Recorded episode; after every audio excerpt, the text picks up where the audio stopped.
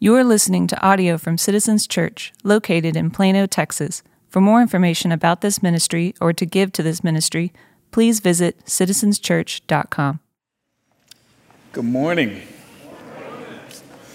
Welcome. If we have not met before, my name is Tamarcus Ragland. I'm one of the ministers here at Citizens Church, and as always, it's an honor to get to open the Word with you this morning. If you are new or if you're visiting for the first time or for the first few times, again, we're glad that you're here. And for those that are watching at home, welcome as well. And happy Father's Day to all of the fathers in the room. This morning, we get to turn to the third chapter in this book of Titus. And this is our sixth week in a series that we've been in for a little bit now.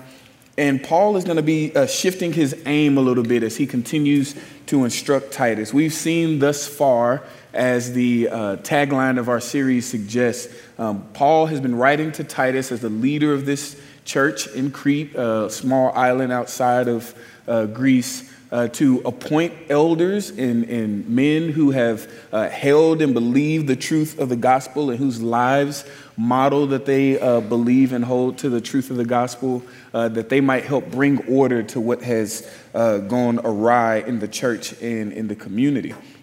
We saw that explicitly in chapter 1, and then we saw in chapter 2 how that kind of Christ-like leadership was meant to trickle down throughout our familial and immediate communal relationships.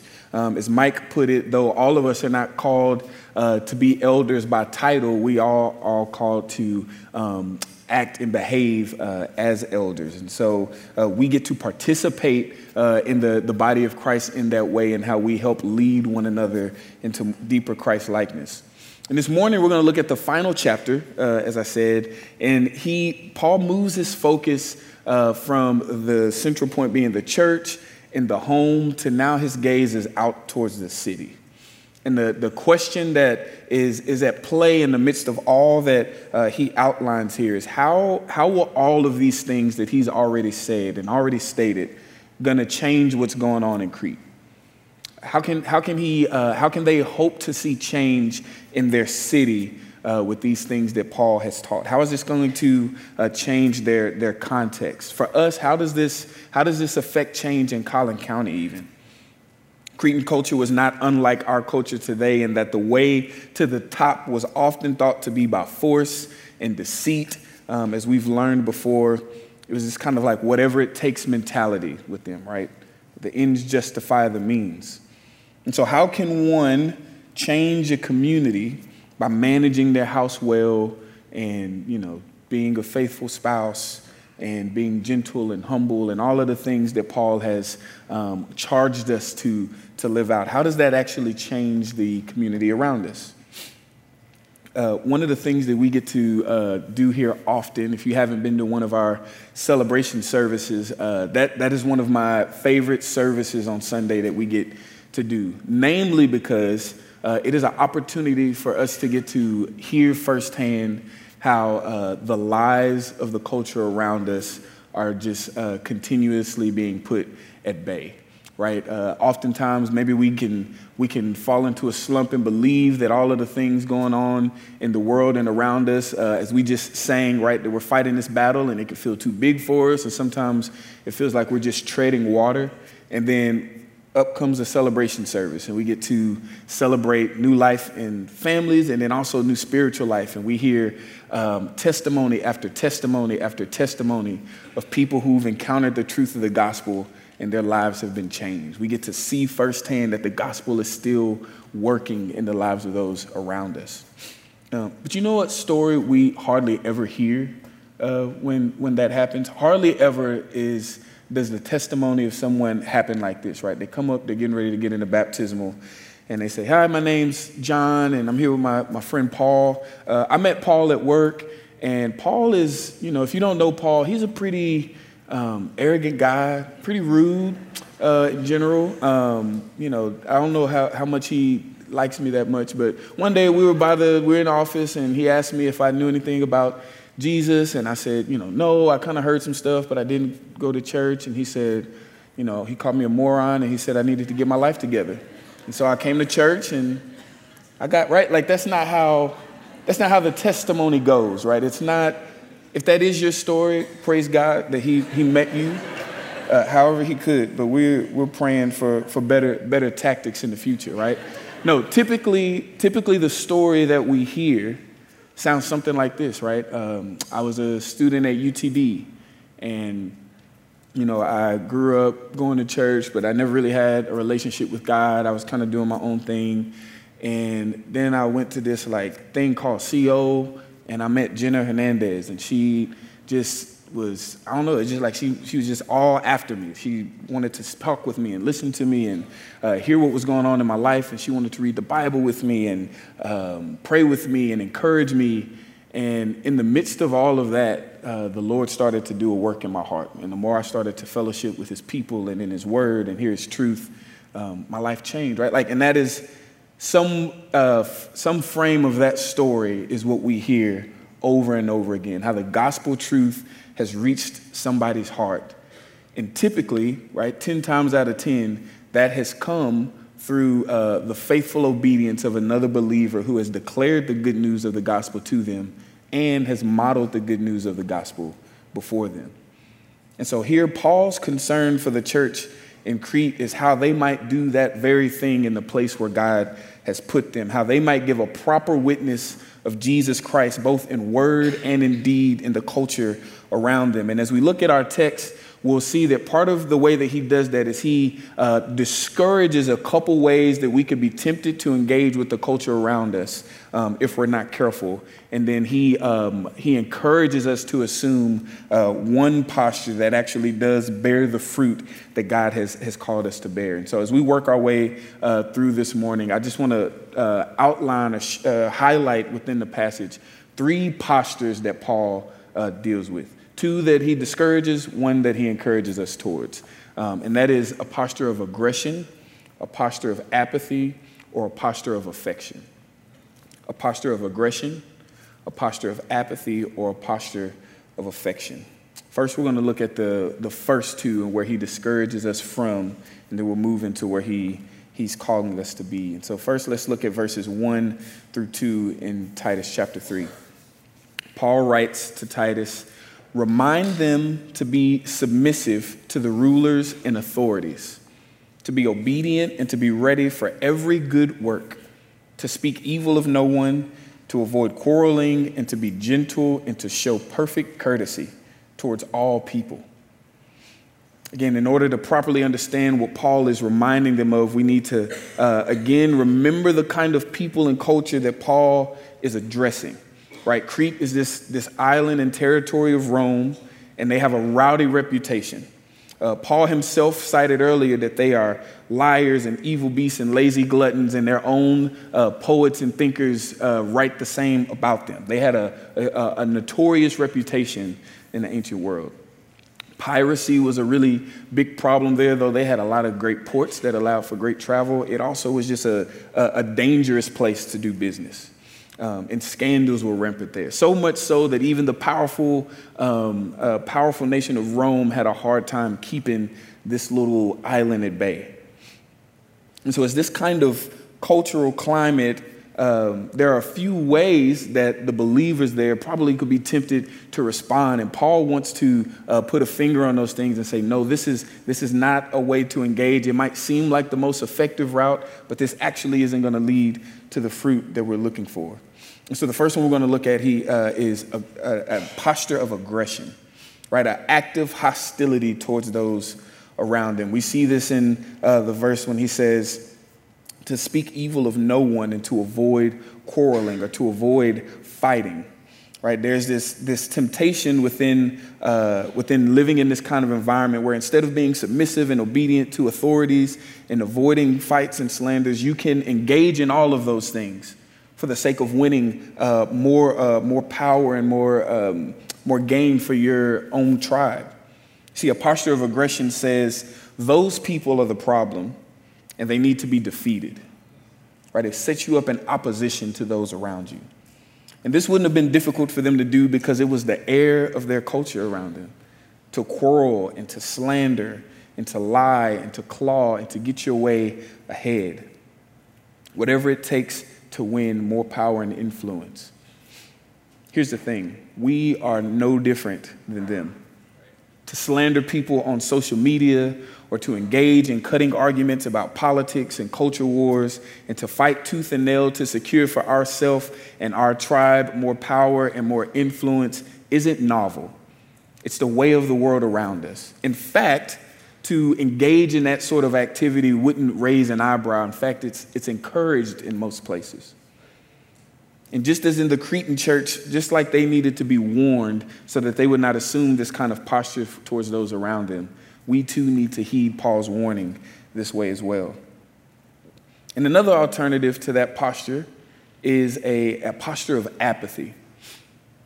To keep that simple, a posture of apathy says those people are the problem and they need to be ignored. This error isn't spelled out explicitly in our text, but it is ruled out by the text because of what Paul actually calls us to do for those around us. As we'll see in a little bit, Paul's charge towards us is leading us to engage with those around us in a way that makes the gospel more appealing and leads them closer to Jesus, not further away. Notice in verses 1 through 2, Paul does not simply tell the Cretans how not to engage, but he also tells them how they ought to engage. This means it's not enough simply to restrain from engaging within our culture poorly, but to simply not engage at all is its own kind of disobedience. John Stott puts it this way in his commentary on Titus. He says, "It is not enough for Christians to be law-abiding. We are to be public-spirited as well, ready to do whatever is good whenever we have the opportunity." Passivity is not love. Love is an action, something that we do. And in Paul's instructions to the Cretans, he leaves no room for the kind of cold, nonchalant, we'll do our thing over here and you can do your thing over there. Both aggression and apathy are discouraged in the scriptures. And here's the reality. Just like the Cretans, we are prone to fall into one or both of those errors when we allow our beliefs and perceptions about people to be discipled by the culture around us instead of our Bibles. The reason Paul is so severe towards those false teachers in the church is because he knows that what we believe will ultimately impact how we live, and how we live will impact those around us and how they perceive God. Theology and doctrine do not only inform our understanding of God, they also inform our understanding of humanity. That means it informs how we understand ourselves and how we are to relate to one another. Another reason why Paul is so severe towards the false teaching, and particularly we see here in this chapter, by way of him encouraging Titus to avoid such people. Look at verses 9 through 11. He says, "But avoid foolish controversies, genealogies, dissensions, and quarrels about the law, for they are unprofitable and worthless. As for a person who stirs up division, after warning him once and then twice, have nothing more to do with him, knowing that such a person is warped and sinful. He is self-condemned." You see, at first glance, it could be easy to think that what Paul is saying in these verses is you should just join the cancel culture and cancel anybody in your life who's always wanting to argue about things that you find irrelevant, right?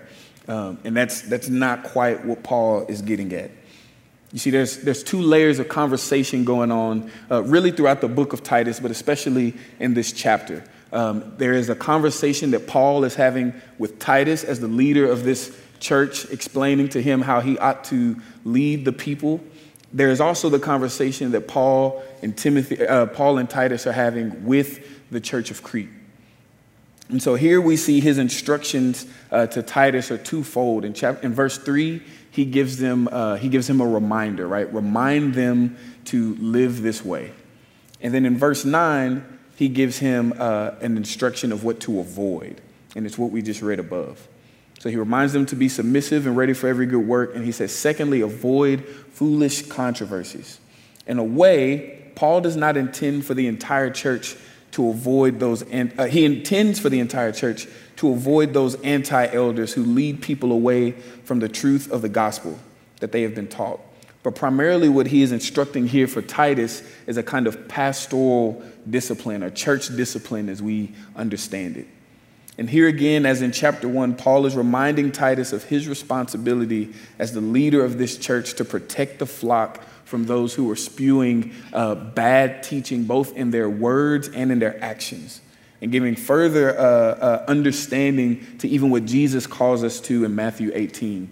And so there's a layer of this to which he wants the church in Crete to avoid these teachers. But there becomes a point where there needs to be authority to step in to make a distinction between what is true and what is not. And so if we tease this with the Matthew 18 model, it looks like this. Jesus says, if your brother has sinned against you in any way, you yourself go first and tell him his faults, not to slander him, not to gossip about him behind their back, not to quarrel with them, but to try to reason with them in order that you might be able to win them back into fellowship and into obedience. Again, if that doesn't work, he says, then you go with another brother or sister in the church and you again try to reason with him. Again, not to ostracize them, but in hopes of winning them back into fellowship and into obedience. It's only when such a person has persisted in their erroneous ways, both in their teaching and their actions, they're not willing to listen to your counsel or the counsel of others, that they are then called to be brought before the church. And if even then, when they are reasoned with, that they might be brought back into the fellowship and into obedience, then at that point, there is a responsibility for the leadership to create a distinction, not to push them away, but for them to be able to see, as long as you choose to hold to this kind of erroneous behavior and or beliefs, you are choosing to operate in the dark. And that in and of itself is a call back into repentance and into fellowship and into Christ-likeness. And so this, with this being said and put on the table, what is the way forward for this church? How is Titus to lead them? What are they to do? If it is not through joining in the culture wars or sitting by passively in their Christian bubble, what is it that Paul would have them do? And what we see in our text is that it is an active pursuit of the well-being of those around them by the power of the gospel. If we go back to verses 1 and 2, particularly the end of verse 2, he says, remind them to be submissive to rulers and authorities and obedient, ready for every good work, speaking evil of no one, avoiding quarreling, and to be gentle and to show perfect courtesy towards all people. Remember, it's not enough for us as Christians to just be law-abiding, but we're called to be public-spirited, ready to do whatever is good whenever we have the opportunity, and I would add for whoever is in need. Whatever is good, whenever we can, for whoever is in need. And this is precisely why Paul's charge is so striking when you really understand what he is asking of this church and consequently us. You see, doing good works for those we love, though even that could be difficult at times, is relatively easy for us to do. The Bible says that even those who don't believe in God love those who love them. But the difficult thing is doing the costly good, the kind of good that takes some thought and some effort and requires some sacrifice, particularly for people that we don't naturally love, and not just doing it reluctantly, but from a sincere heart. See, in the verse, in the second part of verse 2, Paul uses two words in the Greek to explain not just what the people of Crete were supposed to do, but how they were supposed to do it. What kind of heart were they called to carry out their good works around the people that were there? And here's the thing. If you remember back in chapter 1 and 2, we got these exhaustive lists of things that you should do, rather it was what it looked like in the home and how you should act and treat here. And here he gives these two dispositions, right? One has a external ramification and one has an internal. The first, which is translated gentleness in our text, has a outward meaning like in a courtroom setting where a judge who takes into consideration all of the context surrounding a matter and gives room for there to be a need for mercy, is willing to extend mercy. Even where punishment could rightly be exacted, he takes into consideration all of the circumstances. right? Bringing it down a level. Maybe, you know, courtroom is out of touch, but maybe it's in the household, right? We've all been children, or some of you are still children. You know when you've been caught red-handed. You did it, right? You don't even know why you did it, but the moment you did it, you were like, I'm in trouble. This isn't going to work out too well for me. You don't even wait for them to find out. You go and tell mom and dad. It's like, hey, remember you said don't touch the thing? I touched it. It broke. I wasn't trying to break, right? And you give your story and why, and you cry a little bit. And mom and dad looks at you, and they're like, again? And they're disappointed, and they hear you out. They know you're only 4, and you know. Nothing that you just explained made any sense, but they take account of all of the circumstances in the situation, and they don't excuse your behavior, right? You still were disobedient. They're going to call you not to do what you did again. But every now and then, right, by God's grace, they extend you mercy. They should have took that iPad away. They should have eliminated the screen time, timeout, spanking, however that works in your house, right? It should have happened, and they extended mercy because they took into consideration your age, I knew what you meant. You didn't do it on purpose. It was an accident. Accidents happen. That kind of posture, right, it makes sense within that setting in the home with a child. Paul is saying we ought to extend that same kind of understanding to those around us when we're in the workplace, when we're in traffic, when we're out and about, right, with those who don't have that familial connection, but just because they're people, as believers, we are called to have this kind of quick to give mercy mentality about us. Secondly, what's translated in our passage, perfect courtesy towards all. Elsewhere, it could also be described as gentleness or meekness. But rather than having more of an external ramification, this one points more inwardly. And it says it's about being able to exemplify that kind of mercy that we just explained, and that humility and gentleness of heart in the midst of difficulty and suffering, accompanied with faith in God. It's the kind of picture of extending mercy in a situation where it not only is it that the other person is undeserving of the mercy, but also you have been hurt or crippled maybe even by what was done. Maybe we see this picture more fully when Jesus, after all of his friends have been turned away, namely Peter, right, who betrays him in that he denies him 3 times. And he comes back after his resurrection, and he extends him mercy, right? Surely that stung to have even a friend deny you. And yet he returns in this situation under great suffering and duress and still extends the mercy.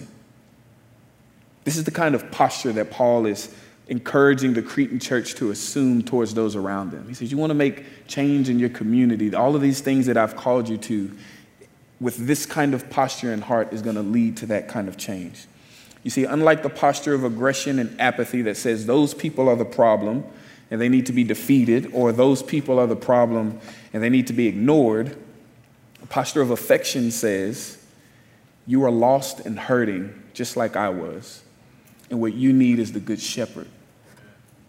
You see, when we are discipled by our Bibles and not the culture around us, we begin to use biblical categories in our dealings with one another.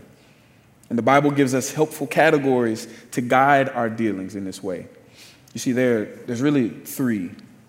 There are found sheep, there are lost sheep, and there's wolves in sheep's clothing, right? We even get a picture of Jesus using these categories as he travels through the cities and he's healing and teaching in the synagogue. The Bible says in Matthew chapter 9, right, after he's got done healing and doing all of these things and is moving from town to town, and he sees another crowd. And in verse 36, it says, when he saw the crowds, when he saw all of the people in the city, the hurting, the lost, those who had been abused, those who had done the abusing, those who were suffering under oppression, those who were dealing the oppression, he saw all of the brokenness in the crowds. What was provoked in the heart of our Savior when he looked out? It says that when he saw the crowds, he had compassion for them because they were harassed and helpless like sheep without a shepherd. You know, we often can be tempted to see when we look out in the crowds, if our hearts aren't tuned by the truth of the gospel, rather than seeing helpless sheep like our Savior did, what we see is a bunch of wolves, right? Everybody around is just wolves. And what wolves need is they need to be defeated, they need to be ignored, they need to be conquered. The wolves are the problem. We need to do away with them. The problem with that kind of assessment is, according to the scripture, the wolves in sheep clothing aren't identified outside of the church. They're in the church, right? They're the false teachers, right? They're the ones that are disguised as sheep who think they hold to the truth, but as Paul said in the first chapter, right, actually what they spew is things that are causing divisions and tearing up whole households, right? That's what needs to be pushed to the side. When we look out in the world around us to the non-believers that are in our communities, in our neighborhoods, and in our workplace, we're called to see them the way Jesus did, to be moved with compassion. When Jesus looked out, he didn't see a bunch of wolves, but he said that he saw people in their sin and their brokenness, and it moved him. Literally, his inward parts moved. He was filled with affection for the people. And this is the model by which we are called to live after. The question is, how can any of us do that? How do we muster up the kind of heart and love like that of our Savior to extend mercy to those around us who are undeserving, especially in the moments when we feel the most pain by it and hurt by it, and deceived and crushed by it? How do we still look out and see sheep and have affection in our hearts rather than aggression and apathy?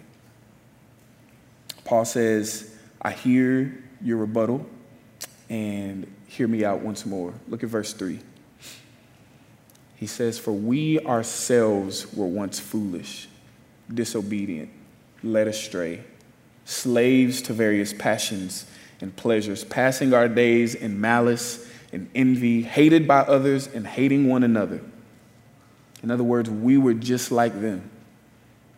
But when the goodness and loving kindness of God, our Savior, appeared, he saved us, not because of works done by us in righteousness, but according to his own mercy, by the washing of regeneration and renewal of the Holy Spirit, whom he poured out on us richly through Jesus Christ our Savior, so that being justified by his grace, we might become heirs according to the hope of eternal life. The saying is trustworthy, and I want you to insist on these things, so that those who have believed in God may be careful to devote themselves to good works. These things are excellent and profitable for people. Paul says, you want to transform your community for the kingdom? Well, it's through the power of the gospel. And that means you need to constantly remember that you too were once a distressed and dejected sheep without a shepherd. And God met you not with aggression and not with apathy, but with affection and compassion and mercy and love, and he saved you. And those things changed you. You see, when we assume a posture of aggression and apathy, we distance ourselves from the non-believers around us, as if God saved us because we were the deserving sinners and not them because they're the undeserving kind. But when our hearts and minds are discipled by the gospel and we have affection for those around us and empathy for them and see their need, we don't separate ourselves from them, but we see ourselves in them and their need for Christ the same way we needed Christ. You see, we don't do good works instead of believing the gospel. We do good works because we believe the gospel. And it is that truth that the triune love of God has appeared in the person and the work of Jesus Christ, whose ultimate act of compassion and mercy and love towards you has saved you from your sinful ways and renewed you from the inside out. That truth changes people and families and entire communities and countries. And it has been doing that exact work from the moment that Christ rose from the grave. You see, the gospel is the engine that empowers the entirety of the Christian life. You don't just need the gospel message so that you get in. The gospel sustains us in every way, including in our good works. And this is why we must often be reminded of the gospel. It's why Paul keeps saying, insist on these things. Not only so we remember how we were made alive and united with Christ, but also that we might know why we were made alive. What is it all for? To be reminded that God's plan to restore all things to this day has not changed, and that it is still being brought into completion because of Christ's victory on the cross. Tomorrow, we get to celebrate another holiday. Today is Father's Day. Tomorrow, it's Juneteenth. And this is the second time we get to celebrate it as a national holiday. It's been celebrated for many years since then, but it's official for 2 years. And if you're unfamiliar with it, right, part of the celebration is when the news that slavery was being abolished throughout the U.S. had gone out, it did not fully reach Texas just quite yet. The story goes kind of like this: Emancipation Proclamation, in effect, January 1st, 1863. Problem is that the reality of that message and that proclamation didn't become a felt reality throughout the United States until those Confederate states were back under Union rule. And so as they traveled around and the message got around, slowly but surely those things started to change. Well, over the course of time, there were slaveholders who were fleeing from their places of origin and moving to Texas to find solace, to be able to continue their slaveholding. And what eventually happened was a man by the name of General Gordon Granger reaches the shore of Galveston with the message of emancipation. You see, prior to that, a lot of the slaves in Texas had heard of this rumor of emancipation, and that they've heard that this had been taking place around, but it hadn't become a reality where they were yet, until he lands on the ground with this authoritative message and authority in his person to be able to declare this is what is now true. And at that moment, the reality that was declared 2 years ago in D.C. became a reality in the state of Texas, and since then has been celebrated as Juneteenth, the day that freedom reached this point. Brothers and sisters, similar to this narrative, there was a proclamation that was made all the way back in the Garden of Eden long ago, that one day a son would be born and that he would crush the head of the serpent. And for so many years since then, there had been stories and rumors heard of this Messiah that would come and would do just that very thing. And up until then, it was this thing that was hoped for and looked forward to and thought about and written about and sung about. And then one day, the child was born. His name was Jesus. And what was once a beautiful message and a song and things that were written about became a felt reality as the message of the love of God was joined together with the love of God himself in the person of Jesus. And we got to see him for who he was. And he walked this earth and he lived the perfect life that none of us could, extending this kind of grace and mercy and truth to all of those around him, and ultimately dying in our place that we might be reunited with God. You see, there was a moment when what was once far off became a reality, when what was declared was also demonstrated, and that happened ultimately in the person of Christ. And because of that, many of us sit in this room now today, alive and reunited to God. And brothers, I want to encourage us to know that just like this general, we too have been handed a message to continue the work that Jesus has already begun, that we have the opportunity and have been given the mandate to carry both in word and in deed the truth of the gospel, that others might come to know Jesus the same way we have, that they might hear about him, and that our lives might demonstrate the goodness and the mercy and the grace that was embodied in his own life, and that the truth of him would become that much more appealing and be able to be grasped. And it is that thing, that truth, this gospel, that changes us. It changes us. It has been changing people, for centuries, and it is continuing and will continue to be potent enough to change the hearts and souls of man until the day that Jesus returns again. May we be a people who both in actions and in deed adorn the truth of the gospel. Let's pray. Father, we love you. Lord, I thank you, Lord, that Jesus is not just a good example of what it's like to be a kind person. Lord, that he's full of more power than that, full of more authority than that, Lord, but rather his life, his death, his resurrection has power. Oh God, that it is power enough to save, Lord God, to bring a lost and broken soul from darkness into light. Oh God, and that we get to be participants in that work, Lord. Your word says that we are your ambassadors, as if you were making your plea through us. And that, Lord, that despite what the culture around us may say or may think, that this is the true narrative that we find ourselves in, and this is the true message that changes lives around us. That if we are in Christ, and we have him, and we have his spirit, and we have his word, we have everything that we need to be able to effectively reach and minister to those around us in a way that is meaningful and brings change and helps them see you more clearly, that they too might have a relationship with you. Well, may that be the testimony of Citizens Church, that we are a people who not only declare the truth of the gospel with our lips, but demonstrate it with our lives. But we love you. It's in your son, Jesus Christ's name we pray. Amen.